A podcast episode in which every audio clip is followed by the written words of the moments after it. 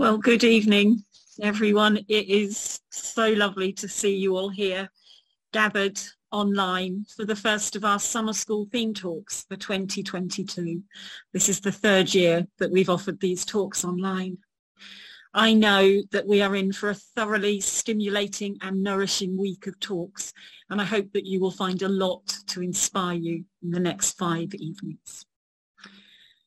This welcome comes to you on behalf of the summer school panel. In alphabetical order of first names, we are Jane Blackall, Kate Brady McKenna, Michael Allard and Nicola Temple. And we really do welcome you all. You are welcome no matter what. Whether you're joining us from your desk, your table, your sofa, your bed, your office or the bus or anywhere else, you are very welcome into this shared space. Whether you've been to all 10 of the previous online talks, whether you've been to summer school in person, or whether this is your first foray into Unitarianism, you are very welcome here. These theme talks are a sacred offering from the speakers and they're offered as acts of worship as well as lectures. Over the next five evenings, our five pairs of speakers will be offering us talks on the overriding theme of right relationship, practicing love, peace and justice in everyday life. Each session will probably be around an hour and 15 minutes, which gives the speakers more scope to go more deeply into their topics than they might expect to be able to do in a sermon. I'll be introducing tonight's speakers shortly, but first there are some housekeeping notices just to help our time together run smoothly and to help in the creation of sacred space here online. You will probably have noticed that you are muted only myself and the speakers won't be. We've just found that it's very much easier for everyone if we don't have the distraction of the chat box going on. Individual speakers might decide to turn the chat box on for some periods during their talk, but if they do, we do ask you please to be mindful to use it only for what they've invited you to use it for. If you do have questions that come up, please make a note of them. And if you do still want to ask them after the talks are over, please contact the speaker and ask if they're happy for you to do that. Please remember, as I said, that these talks are sacred offerings. Subtitles are available. You should be able to, certainly if you're on a a, a, PC, you should be able to toggle them on and off at the bottom of your screen. So if you might want to do that, just play around with that for a moment and see if you can turn them on and off. They are live automatic subtitles and they're getting a lot better even than when we started doing these talks. But if you're horrified by something that comes up in the subtitles, please bear in mind that might not be what the speaker said at all. Of course it might but it probably won't be. If you have any problems with the subtitles, let one of the panel know after the evening is over. The subtitles do tend to edit themselves after the event, so if anything gets a bit complicated, you should be able to clarify it on the YouTube video. An hour is a long time to sit still, so you do have our blessing to turn your cameras off whenever you feel you'd like to, and that includes keeping it off the whole time if you're more comfortable with that. If you do get up for a stretch or anything else, please just turn your camera off. Remember that we might be able to see you even if you can only see the speaker. After the talk finishes, there'll be a five minute break just to make ourselves comfortable, and then we'll gather again to join in smaller groups to have some guided discussion on the talk. Not everyone likes breakout groups and some of us go cold at the very thought of them. So you do have our blessing if that's not where you're comfortable to leave at that point. The groups won't be monitored and they won't be recorded, but we very much hope that you will all be respectful and compassionate with one another. Also, if you need to leave during the session, then we completely understand that. You will be able to watch the bits of the talk that you missed on YouTube. If at any point during the week you'd like a pastoral discussion with the Unitarian minister about something which arises in the talks, then you're invited to contact either Reverend Michael Allard or myself at any time between the session ending and 9.45 that night. You had our contact details in your invitation and we'll, we will each keep our email open and our Facebook Messenger apps available. Please do bear in mind that this is for pastoral issues relating to the talks. This evening's talk will last just over an hour and it will be including a couple of musical interludes during which you're invited to ponder what you've just heard and allow it to settle into your mind. So if the music starts playing during tonight's talk, please don't think that the talk is over. You will know when it is. And so our theme speakers this evening are again in alphabetical order of first names, though it's been pointed out they're also in alphabetical order of surnames, Reverend Dr. Jane Blackall and Reverend Sarah Tinker. Jane, whose pronouns are she and her, is currently serving as ministry coordinator with Kensington Unitarians, where she's been a member for over 20 years, having completed ministry training with Unitarian College in 2021. Jane also practices as a spiritual director, having trained on the Encounter course at the London Centre for Spiritual Direction. She previously worked in academic research in the field of medical image computing and radiological sciences, then radically changed direction with a degree in philosophy, religion and ethics. Jane has been involved in running Hucklow Summer School since 2005 and is fanatical about the power of engagement groups, including Heart and Soul, and adult religious education, such as how to be a Unitarian, to transform lives, communities and the world. Jane identifies as fat, queer, demi-bi, cockney and a highly sensitive person. In between work, study, looking after her dad and mucking about on the internet, Jane enjoys gardening, bird watching and jigsaws and is a keen armchair spectator of cycling. Sarah writes, I'm one of the fortunate people who attended the first Hucklow Summer School back in 1995, and I'm grateful to be still actively involved with Unitarianism Unitarianism and still passionate about the value of gathering together in small groups to explore our faith and our lives.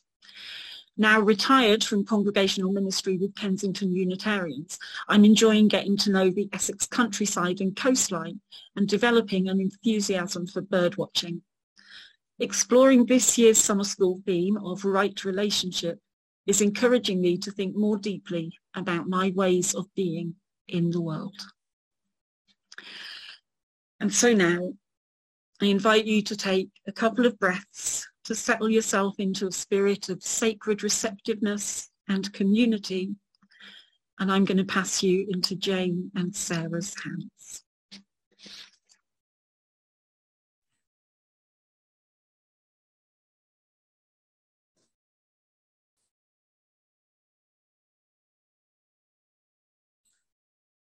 Chalice lighting comes with words called the Nurturing Light, written by Simon John Barlow. By the light of this chalice, let us recall the nurturing light of God, which infuses, uplifts, and unites all creation.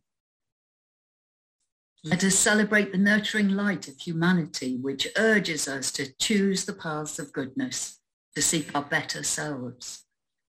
And let us celebrate the nurturing light within, which awakens deep in our being, illuminating all the possibilities of who and what we may yet become.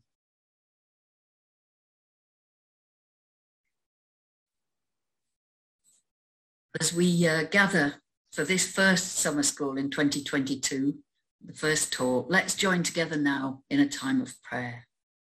Settle yourself, however, best works for you. Spirit of life, God of all love, in whom we live and move and have our being. As we turn our attention to the depths of this life, the cosmic mystery and wisdom that abides in all that is. We tune in to your presence within us and amongst us.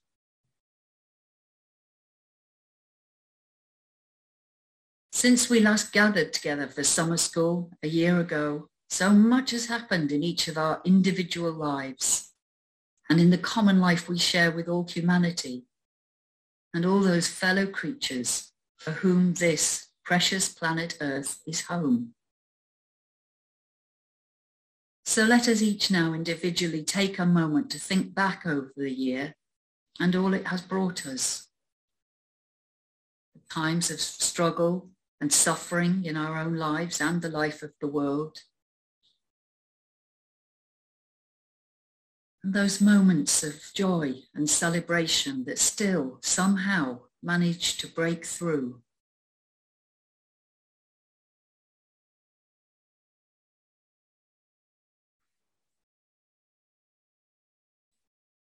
And as we set out on another summer school week together, seeking to what it to understand what it means to live in right relationship, we ask for a blessing on our searching and discernment. And let us share a few moments of silence and stillness now as we prepare our hearts and minds for a week of learning.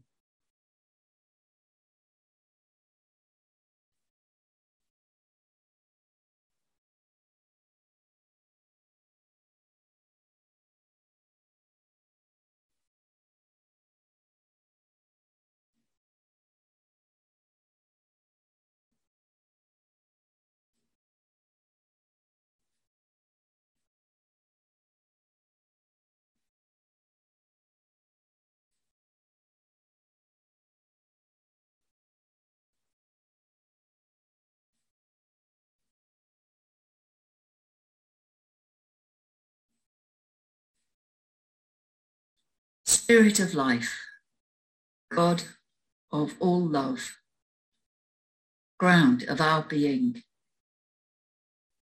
we gather in reverence and thanks in honor of all that is of ultimate worth. We are grateful for the gift of another breath and for each moment of connection, of beauty and of truth. Cry with us in our pain for this troubled world. Remind us that we are loved just as we are. Remind us that we are connected with all that is. Remind us that we do not journey alone. Give us what we need for today call us back to our promises, commitments, our values. Help us love ourselves and each other and to show that love in our actions. Make us instruments of justice, equity and compassion. Free us from all that is evil. For we declare that life and love are stronger than tyranny and fear, that a world of beauty and love is coming, and we must shape it together. Amen.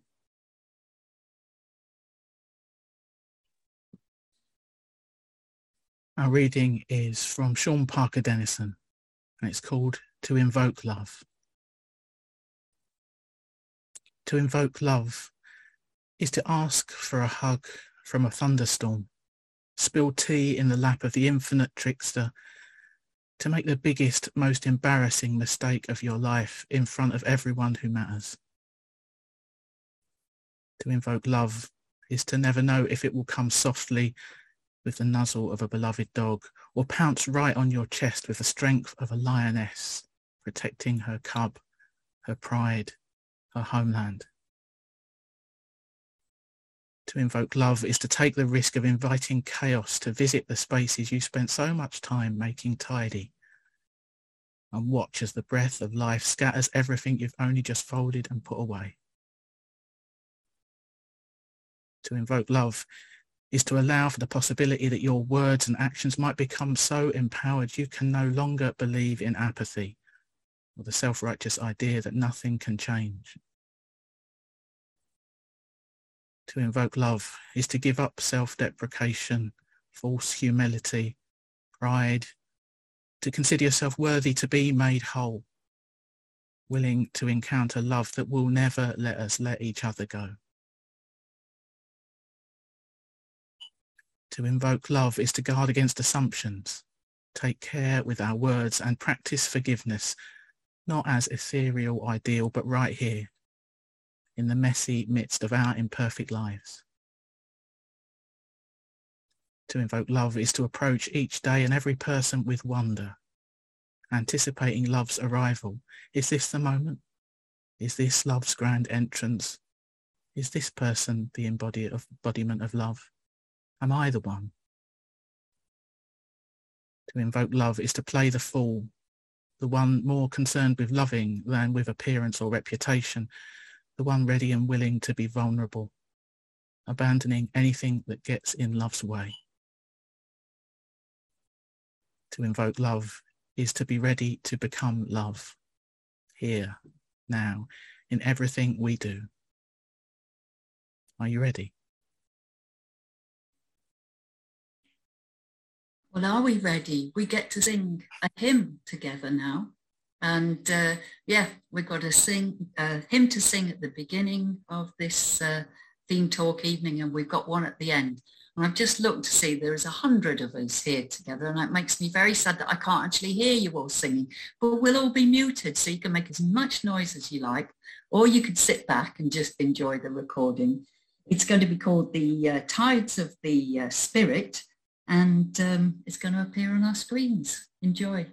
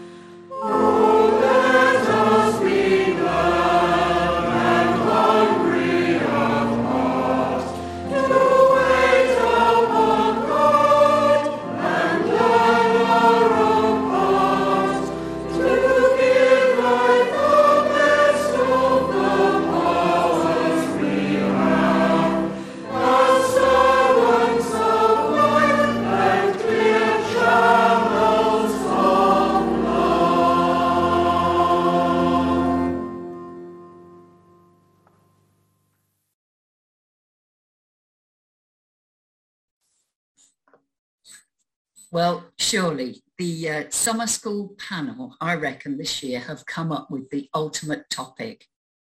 Right relationship, hmm, it's all in there, isn't it? Life, the universe, the whole caboodle expressed in that pleasingly brief concept. We searched to find the origins of this terminology, and though we can't be sure, it does seem to have appeared first in writings connected with the Society of Friends well, not surprising, as Quakers have long encouraged one another to reflect on their relatedness to other human beings as well as to God. We have to thank them for the ever useful injunction Recognize something of God in everyone you meet, which some of us use as a guiding principle to this day, I reckon. In Unitarian circles, I've uh, heard that restated as recognize the spark of divinity in all that exists, widening this circle beyond all human beings, simply human beings. And the Sufi guidance of this too is me. That's something I'll come back to later on. The term right relationship reminds me too of the noble eightfold path of Buddhism, where three aspects of Buddhist life, that's ethics, meditation and wisdom, are expanded. Established way back, I think, in the 5th century BCE, some of these edicts sound so modern. Maybe they can help us in guiding life now. Right action, right speech, which means speaking truthfully. Right livelihood, earning a living in a way that doesn't harm others or cause suffering. Right mindfulness, being aware of yourself and the emotions of others.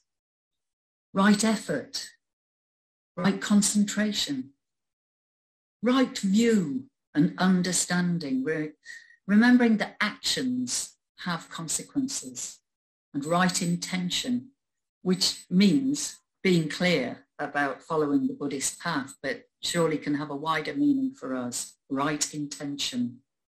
What is the meaning behind what we do?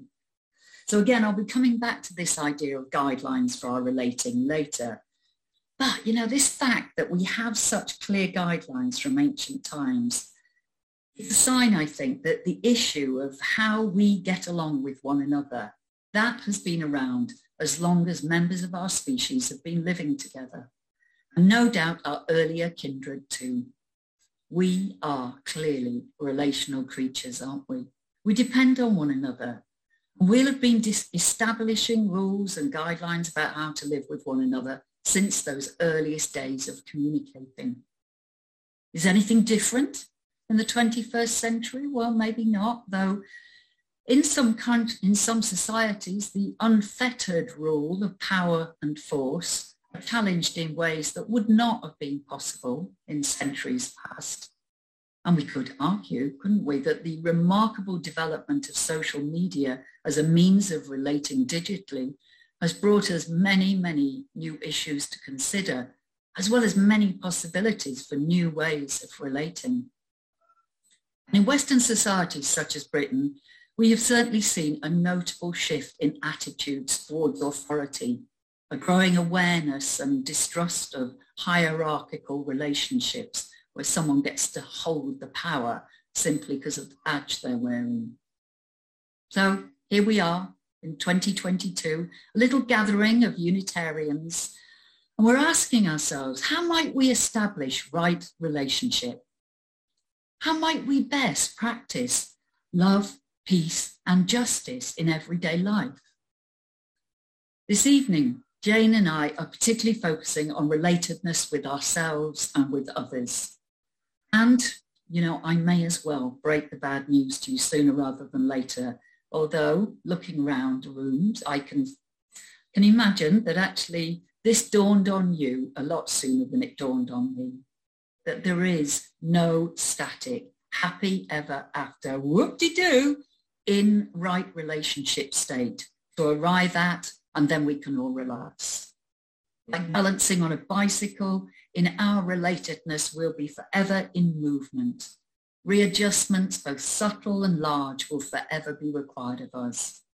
And although in this first evening we're exploring the personal elements of right relationship, we also need to establish, I think, that every element of human existence is interconnected. Ethics, the legal system, economics, politics, world affairs, the natural world, and environmental crises all play their part as does history. We can't forget that through much of human history throughout the world, people have been treated differently because of gender, because of race, because of age, because of social class and economic status, to mention but a few of the myriad ways that we humans differentiate between ourselves. Taking just one example, it was only in the 19th century in English law that the slow path towards women being regarded as equals with men began. Children were regarded then as the father's property. Married women had no rights of their own property. Dissenting voices became louder, campaigns were fought, and eventually led to changes in the law. Slowly, greater gender equality was established, which led eventually to women gaining the right to vote, etc., etc., etc. You know the story. But, well, we still have a gender pay gap in the 21st century. Women in the UK are paid 90p for every one, pay, one pound paid to a man. I managed to work out that's a 10% differential. And uh, yeah, and the statistics on violence towards women will horrify us all. It can be painful, can't it? To realize how much further we need to work towards equality and to recognize that humanity's steps forwards can so quickly slide backwards once more when there is re- regime change. I'm sure we'll all be thinking of places where that is happening. So legal systems and economics are crucial aspects of relatedness. Yet in this area of personal relationships that we're considering this evening, aren't we hoping that each individual will take some responsibility for right relationship. It's worth um, mentioning the work of Martin Buber here, a prominent 20th century philosopher, religious thinker, political activist and educator. His most famous work explored two ways of human relating to our world, which he named as I, thou, and I, it. Both forms of relating are needed in human existence, explained Buber. In I it relationship, we're relating to people and objects through their function. Only in I-thou relationships is true dialogue possible, true sharing, no masks or pretense. But Buber was clear that such connections were inevitably fleeting, that we move in and out of I-thou relatedness that it can never be constant or static. And I'd add that such depth of relating, it's both potentially wonderful and exasperating. It's certainly not easy, is it, to interact authentically, particularly in ongoing relationships, alas. Isn't that where love needs to be invited in again and again and again? I smiled when Jane read that um, piece about invoking love earlier on, and the description of love not arriving in the form we perhaps hoped for. I wonder if that's ever happened to you. Uh, to invoke love is to never know if it will come softly with the nuzzle of a beloved dog or pounce right on your chest with the strength of a lioness, protecting her cub, her pride, her homeland. That's words by Sean Parker Dennison. In the realm of personal relationships, you've probably already noticed things rarely go quite according to plan. So, what do we even mean by right relationship? seeing as that's the theme of the whole week, I thought we'd better stick the gnarly question on the table on day one. To speak of right relationship implies there is such a thing as wrong relationship, and you have to imagine a great big grey area in between, which is the space where most of us live most of the time.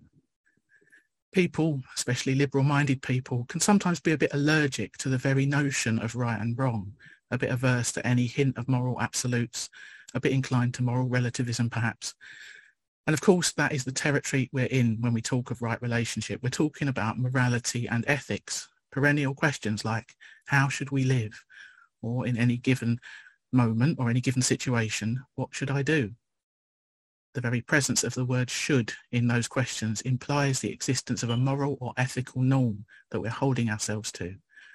The idea that there's a right answer to such questions and a wrong one. Or perhaps there's a whole spectrum of answers that could somehow be graded on their degree of rightness or wrongness. Ethics and moral reasoning is an enormous topic, and my intention tonight is not to get bogged down in the academic side of things, though I did do a bit of study in that field.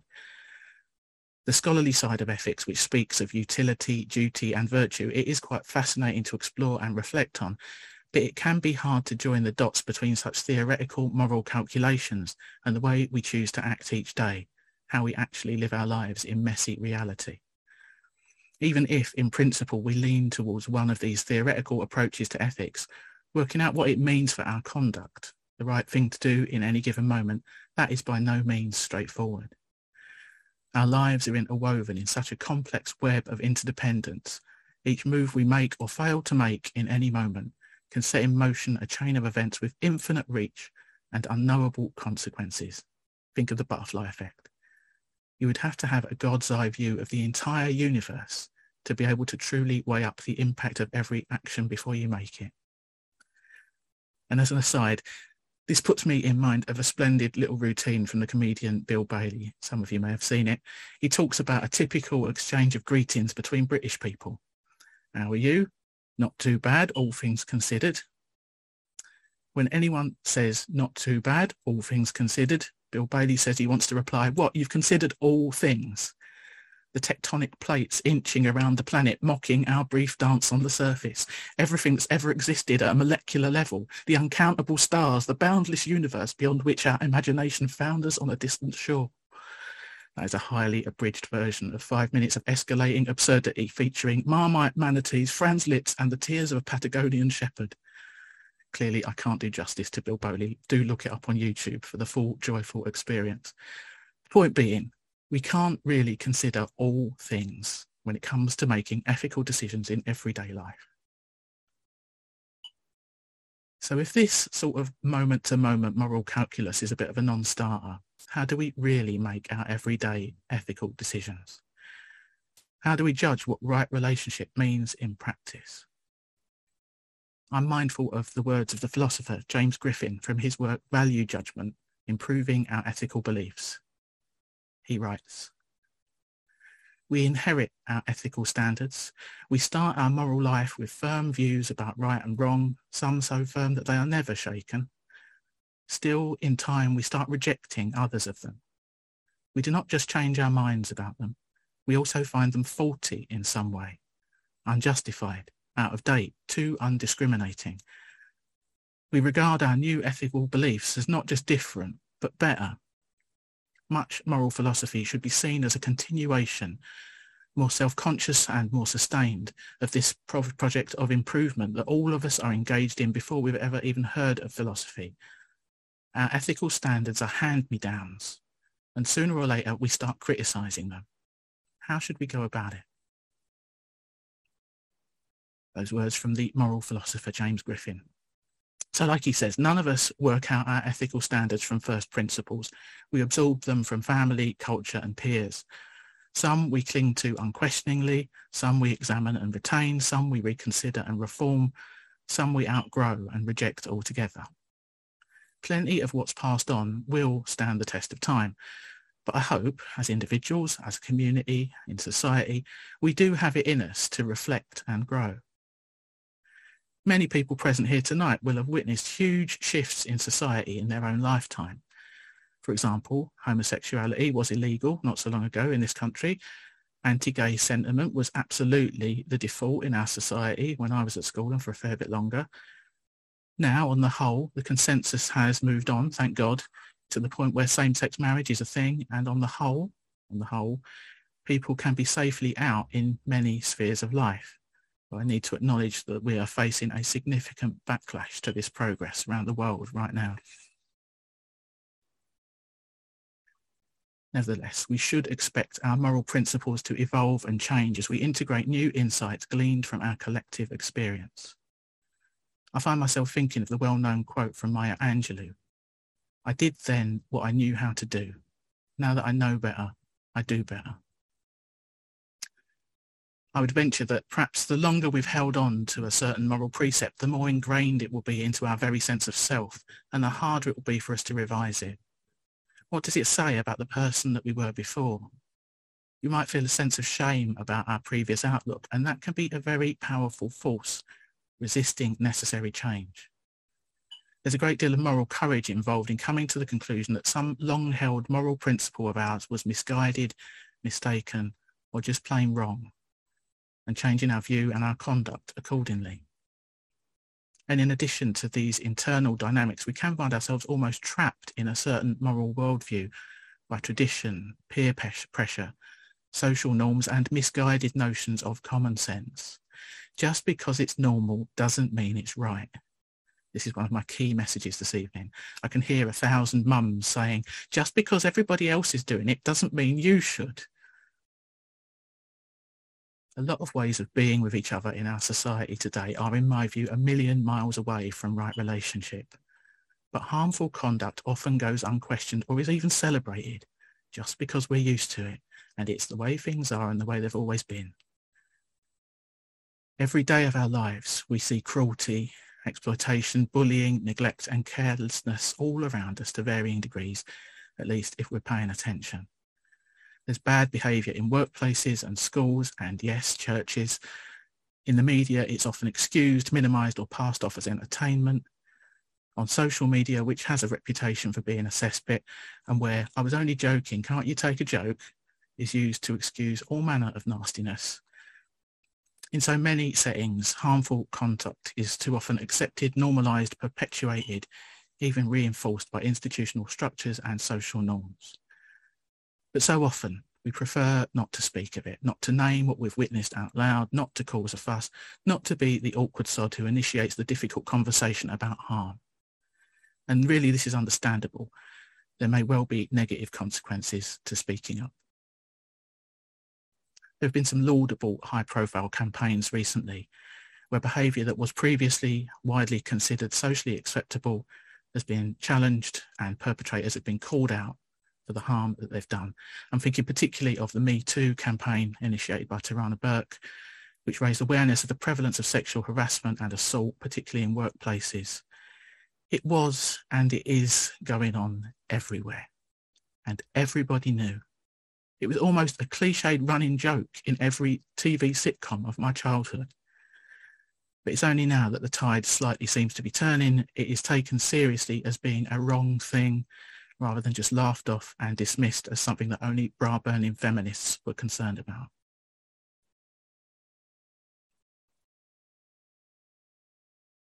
All of which to say, the first step in cultivating right relationship is to question everything. Don't just assume the right thing to do or the right way to be is obvious or common sense or that it's what everyone else is doing. Don't just default to going with the flow in order to fit in socially. And I realise that's a bit paradoxical, paradoxical because going out on a limb socially does somewhat make it harder to be in relationship at all. But if we're framing this in terms of how to live right, discerning how to act more ethically, then we're talking about reflecting on our way of being in the world rather than living on autopilot. And as we heard from James Griffin earlier, this will quite likely involve deconstructing and discarding some of the habits of thought and action we've inherited and going our own way. And we can't stop there. It's not enough to reject what's gone before. Having deconstructed, we need to reconstruct. If we discern that some or all of what we've inherited is wrong, then the next step is to work out what we're going to put in its place rather than leaving a moral vacuum. What are our moral commitments? And what values, principles or foundations are they based on? one of the key purposes of church life, as I understand it, is to be a community which reflects on ethical questions such as these, which holds up values, principles and moral teachings, a community in which we hold each other accountable in striving to know better and do better. Of course, a church is more than an ethical society, but it is one important aspect of what we do in communities such as ours, it can sometimes seem as if we lack enough shared reference points to come to consensus about what's right and wrong. We Unitarians frequently speak about the importance of each person searching their own conscience. I had a look at Cliff Reed's classic little text, Unitarian, What's That? and found no less than 10 mentions of conscience in that relatively slim volume. Just a few excerpts. He wrote, We hold that all people have the right to believe what their own life experience tells them is true, what the prompting of their own conscience tells them is right. On all issues of personal conscience, each Unitarian is free to come to his or her own conclusions without fear of judgment or censure. A Unitarian view of sin might be to sin willfully is to act, speak, or even think in a way that one's own conscience condemns as wrong. To be a Unitarian is to take responsibility for one's own faith. It's to value the intuitions of oneself and others. It is to test one's beliefs against reason and conscience. It is to afford others the same right to be honest with their own inner authority as one claims for oneself. Words from Cliff Reed. So conscience is actually a big deal for Unitarians. But conscience can be a slippery concept and am I being too cynical? Occasionally I wonder if people use the appeal to conscience as shorthand for I'll do what I like, thanks very much. And just use it as a form of self-justification without actually doing the necessary deep reflection to back it up when I was studying with the Jesuits at Heythrop College a few years back, I was introduced to a way of thinking about conscience that shaped my understanding of the concept ever since. Briefly, as I understand it, the idea is that we don't just get born with an oven-ready conscience. Conscience must be formed and informed. Formed and informed. Conscience is crucially formed in community. We draw on many sources of moral wisdom over time to form our conscience. That is, to develop our capacity for accurate perception, reflection and analysis of moral matters. And this goes back to what we've already considered, sifting through our moral inheritance and the cultural norms we've picked up to see what's worth keeping and what we should chuck away. And then in any given situation, conscience requires us to be properly informed, to find out all the relevant facts and to discard what is irrelevant, distorted or plain untrue so that our conscience has got good data to work with when discerning the right course of action. To live by conscience is demanding. But to nurture our conscience, that is to cultivate a place within where the voice of God might be heard. And that's how I conceive of it, I think, this notion of right relationship. It's about aligning our way of being in the world with some North Star which guides us towards love and truth and beauty It's about reflecting on our way of relating to self and other, including other creatures, the natural world, our planet and the entire universe, and reaching out towards the greater good. For me, that North Star is something that I'm happy to name God, but you might choose to name it differently. Still, however we conceive of it, we still need to discern what is required of us in each moment, what God requires of us, what love requires of us, what justice requires of us, in order to live in right relationship or something a bit more like it with self, other and God in our everyday lives. Even our best attempts at sincere discernment will rarely result in conclusions we can be 100% certain and confident about. So often we'll have to make a leap and act before we're really sure. So perhaps we should just aim as best we can to do the next right thing. Perhaps bearing in mind the wise saying from Ignatian spirituality each of us can only discern for me, for now, for good.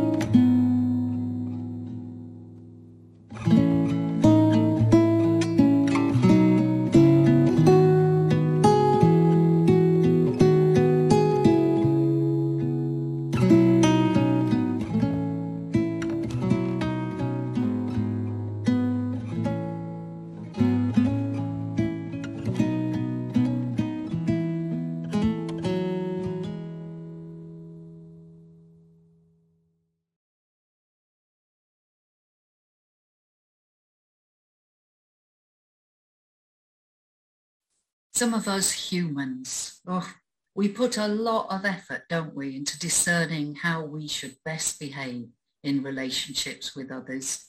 Just take a look at those shelves filled with self-improvement titles in bookshops or online. And I suspect that quite a few of us will have come away from time spent with others and chewed anxiously over what we or they said or did, or how we could have handled things better. Not surprising then, is it, that human groups and societies create laws, rules, guidelines to try and help us establish right relationship. I mentioned the uh, Buddhist Eightfold Path earlier on. And then we have Moses, don't we? Staggering down the hillside with the Ten Commandments. And then we have Jesus's graceful, graceful uh, response when asked which was the greatest of those commandments. Jesus replied, Love the Lord your God with all your heart and with all your soul and with all your mind. This is the first and greatest commandment. And the second is like it. Love your neighbor as yourself. All the law and the prophets hang on these two commandments. You'll know probably that various cultures and religions have de- developed versions of what became known as the Golden Rule. Do unto others as you would have them do unto you. As a religious education teacher back in the day, a happy lesson could be spent exploring the many versions of this rule and designing a poster illustrating all the ways we could treat people nicely but there was usually at least one thoughtful teenager in most classes who would query whether everyone on this planet would actually want to be treated as we want to be treated. Aren't we all different? And of course we are. The so-called platinum rule, platinum being considerably more valuable than gold, apparently, the platinum rule has been variously attributed and suggests that we treat others they, as they would wish to be treated. We treat others as they would wish to be treated. It's certainly an improvement because it elicits an empathic response to the other person. It actually requires us to be interested in them rather than leaping to assumptions about how they would like to be treated based on our own preferences. We need to discover through dialogue what the other person wants and needs. But of course, that has problems too. Some people would want to be treated in ways that aren't actually in their best interests or the wider grouping's interests. People's yearnings have to be balanced, don't they, against the wants and needs of others. So laws about relationships can be very helpful indeed in protecting us. Rules and guidelines, they can be useful ways of clarifying required behaviours in particular settings. But all such codes, they've got limitations and drawbacks. And when we enter the area of personal relationships, we are stepping into a space that has little clarity about the rules. It's open for negotiation. No wonder we sometimes get into a mess. I've long had pinned on my notice board this little statement that some of you might also have come across. I know that you believe you understand what you think I said, but I'm not sure you realize that what you heard is not what I meant. It makes me smile in rueful recognition of just how very tricky communication in our relationships is. So tricky that I can't actually imagine ever claiming that I was in right relationship with anybody. I think the best I'd ever say is that I and others, we're fumbling around, trying to communicate effectively with each other, trying our best to understand each other, doing what we can to just express what's inside us, how we're thinking and feeling, what our hopes and dreams currently are, alongside our fears, our anxieties. So working on our communication skills has to be the key way, I think, in which to build right relationship. And what might that look like? Hmm. Probably different for each of us. But for me, I have to overcome blocks of niceness.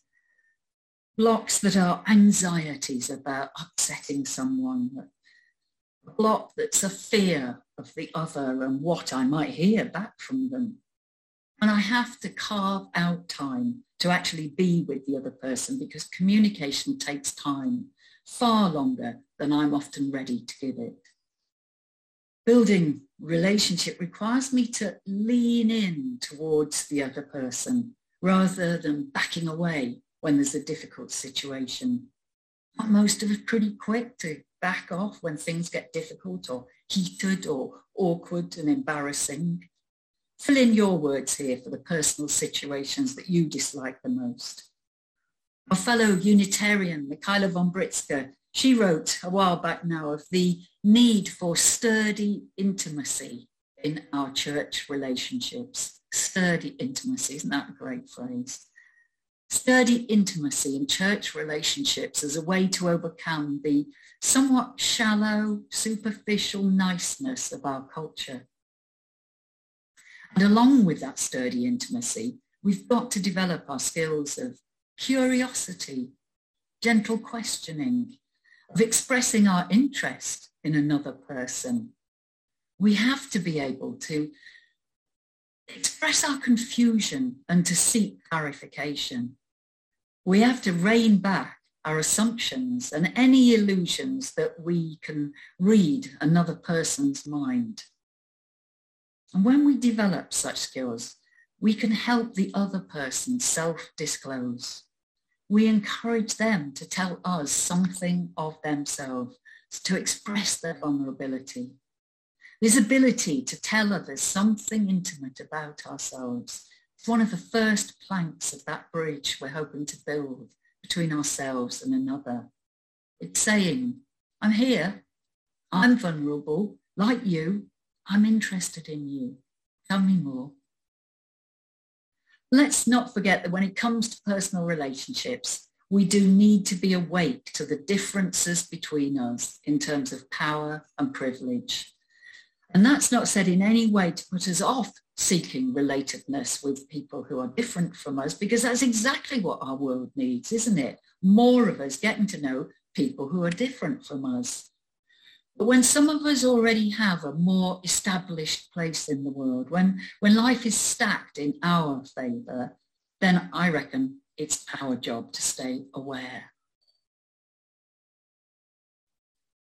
To invoke love is to give up self-deprecation, false humility, pride, to consider yourself worthy to be made whole willing to encounter love that will never let us let each other go.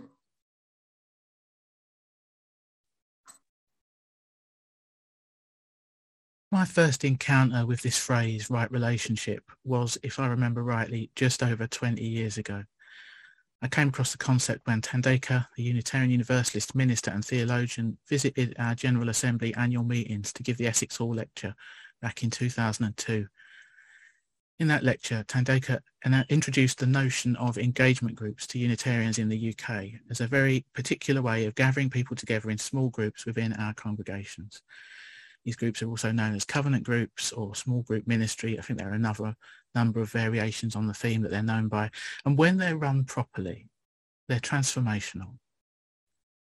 Indeed, the heart of summer school, when we're able to gather in person up in Great Hucklow, is built around these engagement groups. So I'm positively evangelical about this sort of small group work.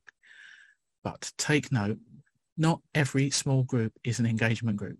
You can't just stick a dozen people in a room, whether it's in person or on Zoom, and call it an engagement group. No. The defining characteristic of an engagement group is its particular purpose and intention the way the groups are formed and framed and facilitated is all with that purpose in mind. And for 20 years now, I've been repeating this purpose over and over to myself and anyone else who will listen. The defining purpose of engagement groups is to bring people into right relationship with themselves, each other, and God, or that which is of ultimate worth to you. Now, I know some people, probably quite a lot of people here tonight will be pretty familiar with participating in engagement groups or even leading them, but I expect there will also be plenty of others for whom the concept is new. So as a very abbreviated introduction to engagement groups, I'm going to share a description adapted from the Covenant Group sourcebook produced by the Centre for Community Values, which I think was an institute founded by Thandeka. An engagement group is a small relational group of up to 12 people who meet regularly to establish and nurture themselves in their own beloved community. Such groups provide an opportunity for group members to build strong relationships with each other and with the larger organisation of which the small group is part. Members may tell their life stories, offer support and engage in work to serve the larger community. Engagement groups offer expanding opportunities for growth, caring and connection within a congregation. Members experience a relational individuality which affirms the inherent worth and dignity of every person people experience themselves and each other as part of the interdependent web of existence of which we are all a part. Together, people establish communities which embody the values of justice, democracy, and human dignity. Each person is treated equitably. Each has a voice and is heard. And each person is respected for his or her own intrinsic humanity. The defining purpose of an engagement group is to bring people into right relationship words from the Centre of Community Values. So why am I telling you about this tonight? Well, partly I'm telling you this, I admit, in the hope that some of you will be at least a little curious about the big claims I'm making for the transformational power of these groups for individuals and communities and the wider world. Maybe a few of you will be as intrigued as I was and a little bit inspired by the prospect. Perhaps you'll read up on how to do it and you'll take the leap, set up an engagement group of your own, in your congregation or another setting, just like I did 20 odd years ago. But mainly the point I wanted to make this evening is that you can think of engagement groups as a case study in cultivating the conditions for right relationship. And by considering of some of the typical features of an engagement group, we can learn some lessons for life in general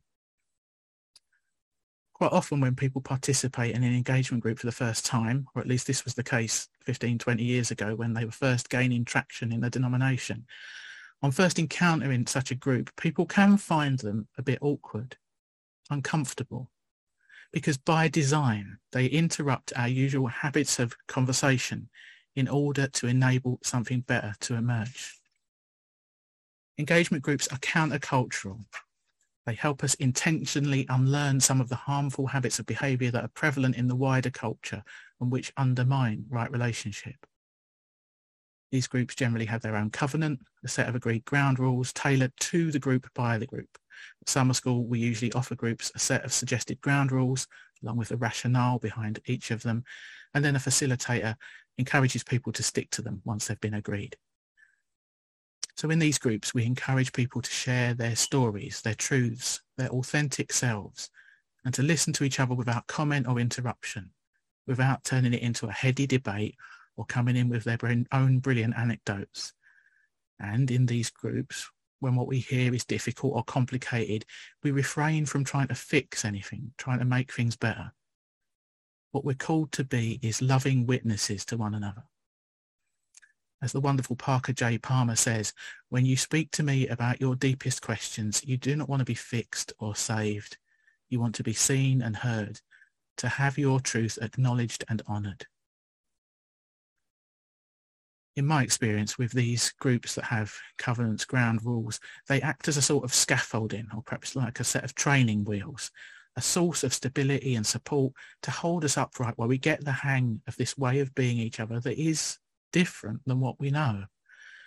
They create a safer space where we can take a few more risks, be a bit more vulnerable, go a little bit deeper. Perhaps be more real with each other than we might typically manage over coffee on a Sunday. And crucially, they are spaces where everybody gets an equal chance to be heard. Those voices which normally dominate are required to make space for those voices which are usually dominated in the Heart and Soul contemplative gatherings that I run, which are engagement group-ish, they run on the same sort of principles. I always say this is a space where silence is welcome and we don't rush to fill it. And when we create such spaces, we may discover the other voices, the ones that are usually crowded out, will find the courage to speak into the space that's been created. One other feature of engagement groups that supports right relationship is that they're based around autonomy and consent. So many of the everyday situations in which we find ourselves involve some degree, whether it's overt or subtle, a degree of compulsion or coercion. Perhaps it's not something you're particularly aware of in your own life. It's perhaps more obvious to those who are less privileged or less powerful in various ways, those whose choices seem more limited, those who feel they can't afford to say no or rock the boat by going against the flow in social situations where others have more power or status. But I would imagine that most of us can think of situations, occasions when we've been bounced into doing something we didn't really want to do through peer pressure. Engagement groups at their best start from a point of really respecting people's autonomy and operating on the basis of genuine consent the group facilitator might present a suggested covenant or set of ground rules to the group, but it's an invitation for each person to accept or reject or negotiate until they are happy to proceed with these terms of engagement. The facilitator explains what activities are planned so everybody knows what's coming and each can make an informed decision about whether or not they're willing to be part of it. While everyone is encouraged to join in, it's typically made explicit that this is an invitation and not an obligation. We'd say there's always a pass option. And sitting an activity out or finding an alternative way to participate is a genuine option. Participants know they're not going to be socially punished or shamed for opting out. Because one of the foundations of right relationship is consent. I think there's perhaps a widespread lack of awareness of consent issues in everyday life. And I wish I had more time to unpack this tonight and give you some examples of how we might do consent better in daily life and congregational life. But for now, I just wanted to flag it as something that deserves more attention. So the point of telling you about engagement groups is this. Some of the most valuable ways of cultivating right relationship are quite hard to sustain unilaterally in a world where our culture and our economic system train us to treat people like things, valuing others only insofar as they're useful or productive, rather than treating each person as an infinitely precious soul with the inherent worth and dignity that we so often speak of. When we intentionally and repeatedly practice deep listening, authentic sharing, making space and honouring consent in our engagement groups, all of which are practices of right relationship, practices of love in action, we begin to internalize these ways of being which spill over into the rest of our lives, our congregations, and hopefully, eventually, the wider world. We truly encounter other people, we hear their stories, and we begin to understand and appreciate the infinite variety of human identity and experience just a little bit better. We listen, we learn, and we love.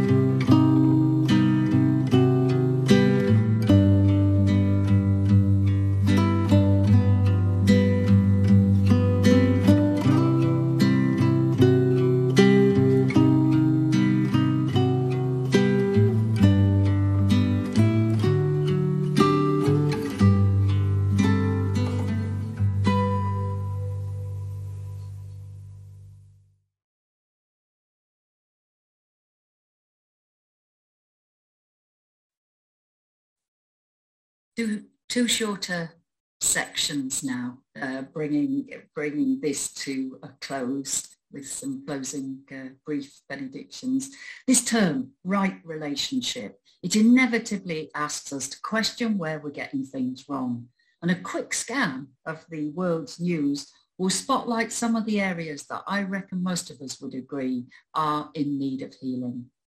Our relationship with our planet Earth home, our race relations, gender inequalities, attitudes towards migrants, issues of identity, our treatment of animals, to mention but a few. And some of these will be explored by other speakers in the days ahead. But in this section this evening, as we consider our relationships with ourselves and our personal relationships with others, I want to encourage a process of self-examination in life.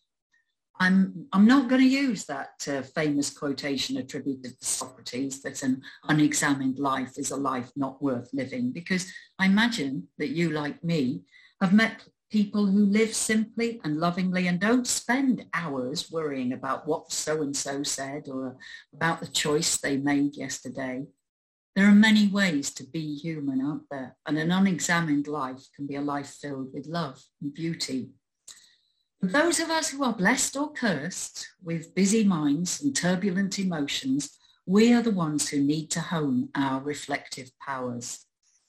We are the ones who need to be aware of the gaps in our understanding and to seek actively any educational opportunities we can to understand other people better.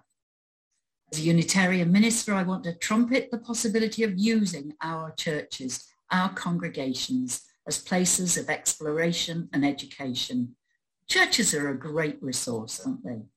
And uh, they're one of the places we might just occasionally meet people who are a bit different from us. I wonder if there are people you're particularly glad to have met in a church setting. For me, it was gay men. I don't know why, but 30 years ago or so, I had never knowingly met a gay man to speak with and to listen to in depth until I started attending Unitarian events. It changed my life. It gave me new perspectives on the world.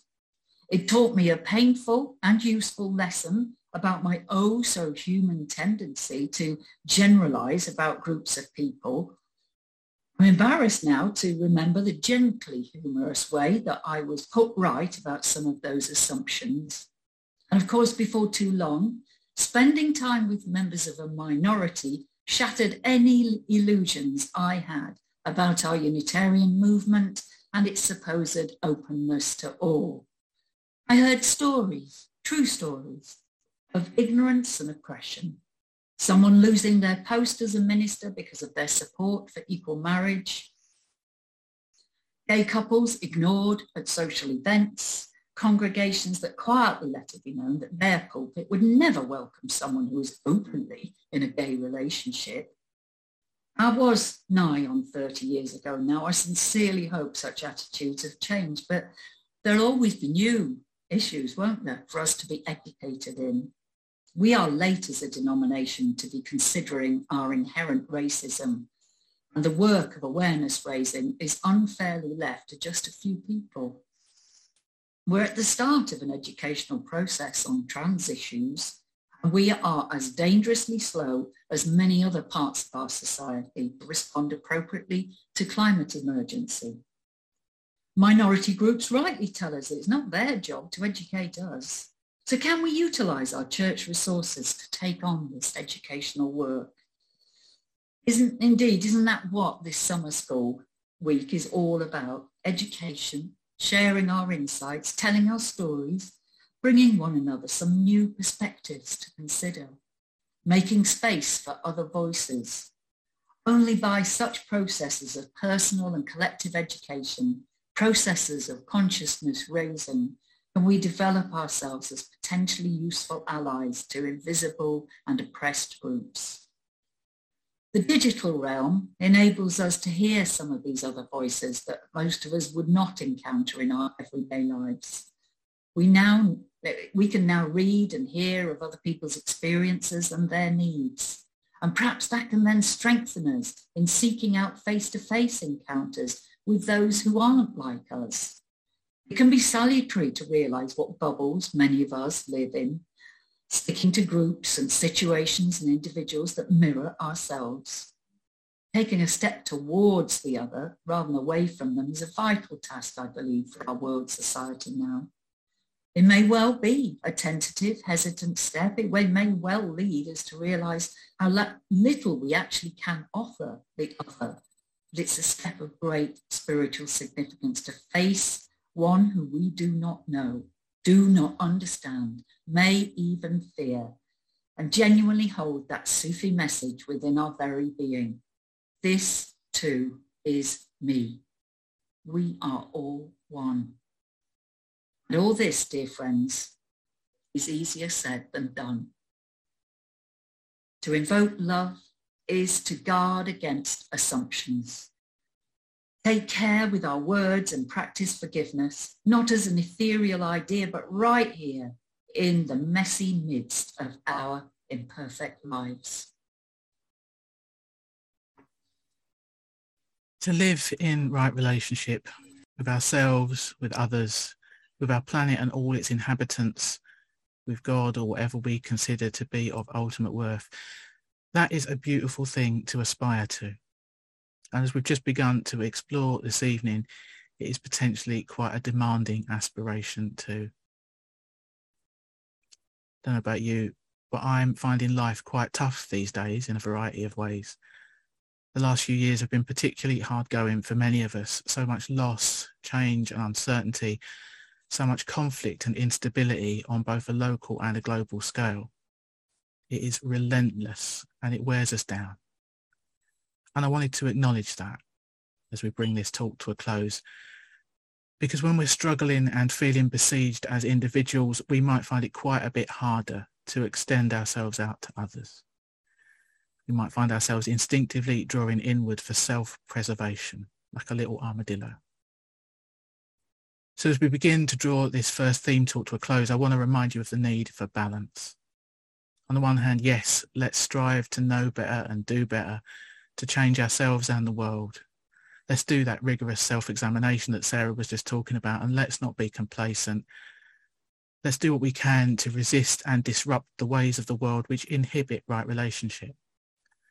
But let's remember to be in right relationship with ourselves too, because we need a bit of self-compassion in the midst of all this. There's a balance to be struck between, on the one hand, this wonderful, virtuous, noble striving for change, and on the other hand, the need for acceptance of the limits of what we can personally do, especially given that the world is burning, the pandemic hasn't actually gone away, and many of us are variously dealing with hardship, insecurity and trauma on a daily basis as the world seemingly unravels around us. It is understandable that we might not always manage to put our best foot forward in these circumstances. It would be understandable if we just stayed in bed and refused to come out of the duvet more days than not. And yet, we aspire to something more despite our best efforts, we're bound to screw things up on a fairly regular basis in relationships of all kinds. We're likely to say or do the wrong thing or fail to say or do the right thing. We're likely to disappoint and hurt each other. Perfection is unattainable. And it's good to keep that in mind from the off. So this is a reminder to lay off the self-flagellation when things go awry. Life is tough enough already. Many of us know people, and it might be you, who tend towards self-sacrifice and martyrdom, who instinctively give themselves away for the sake of others, and who risk burning themselves out altogether in the process. And most of us know people, it might be you, who tend to lean the other way towards self-interest and away from engaging with other people's needs, perhaps more often not so much out of active selfishness as a fairly passive lack of interest in other people. Still, I suggest we each need to discern and maintain some kind of proper balance between compassion for self and compassion for others. The two are inextricably linked in any case. I can't help but recall these wise words of Parker J. Palmer. Self-care is never a selfish act. It is simply good stewardship of the only gift I have, the gift I was put on earth to offer others. Anytime we can listen to our true self and give it the care it requires, we do it not only for ourselves, but for the many others whose lives we touch. And over the next four nights, we'll hear a number of perspectives on right relationship in context. I am looking forward to the insight, inspiration, and no doubt the challenges we've got coming. So in the days to come, let's keep in mind that balancing act. Let's keep our aspirations high. Even if we know the messy realities of life mean we will probably fall short and let's be kind to ourselves when we do. We try, we fail, and we'll try again in our attempts to practice love, justice and peace in our everyday lives as we try to help create a better world for all. Still, let us set our sights on that vision of right relationship with self, other and God. And may it be so for the greater good of all.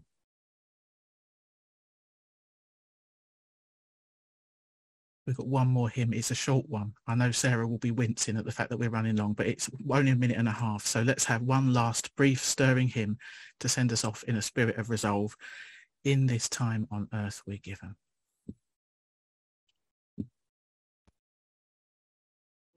Música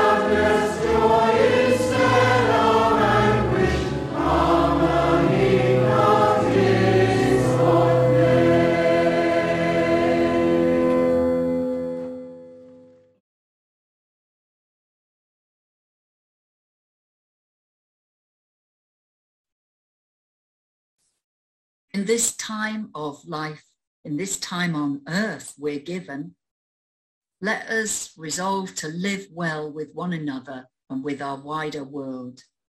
Let us be both courageous and gentle in our dealings with one another and guide each other along paths of greater understanding. And may this be for the greater good of all. Amen. Go well, everyone, and blessed be.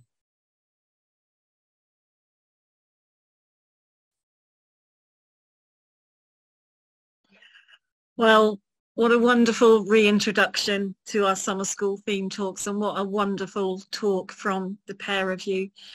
I've got everybody on screen and I can see a lot of very impressed faces and I think I can see a desire for people to applaud. So let's just give it a moment. Thank you so much, both of you.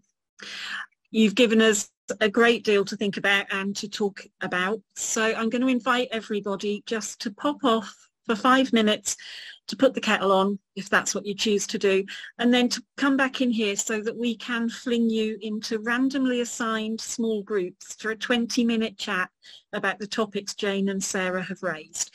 You will get some prompt questions for these chats just to help them flow. Just to remind you, the chats won't be recorded and you won't be monitored, although panel members might just bob in and out to see how you're getting on because we don't like to miss out on things. After the chats, we will bring you back in here so that we can bid you good night and wind the evening up. If you're leaving us at this point, then you go with our blessings. I hope you have a lovely evening and we look forward to seeing you for some or all of the rest of the talks. Tomorrow, we're welcoming Lizzie Kingston Harrison and Nicola Temple. So let's just pop off now for five minutes to do whatever it is we need to do, turning our screens off if that's appropriate. We'll see you back here in five minutes and fling you off into smaller groups. And good night if you're leaving us now.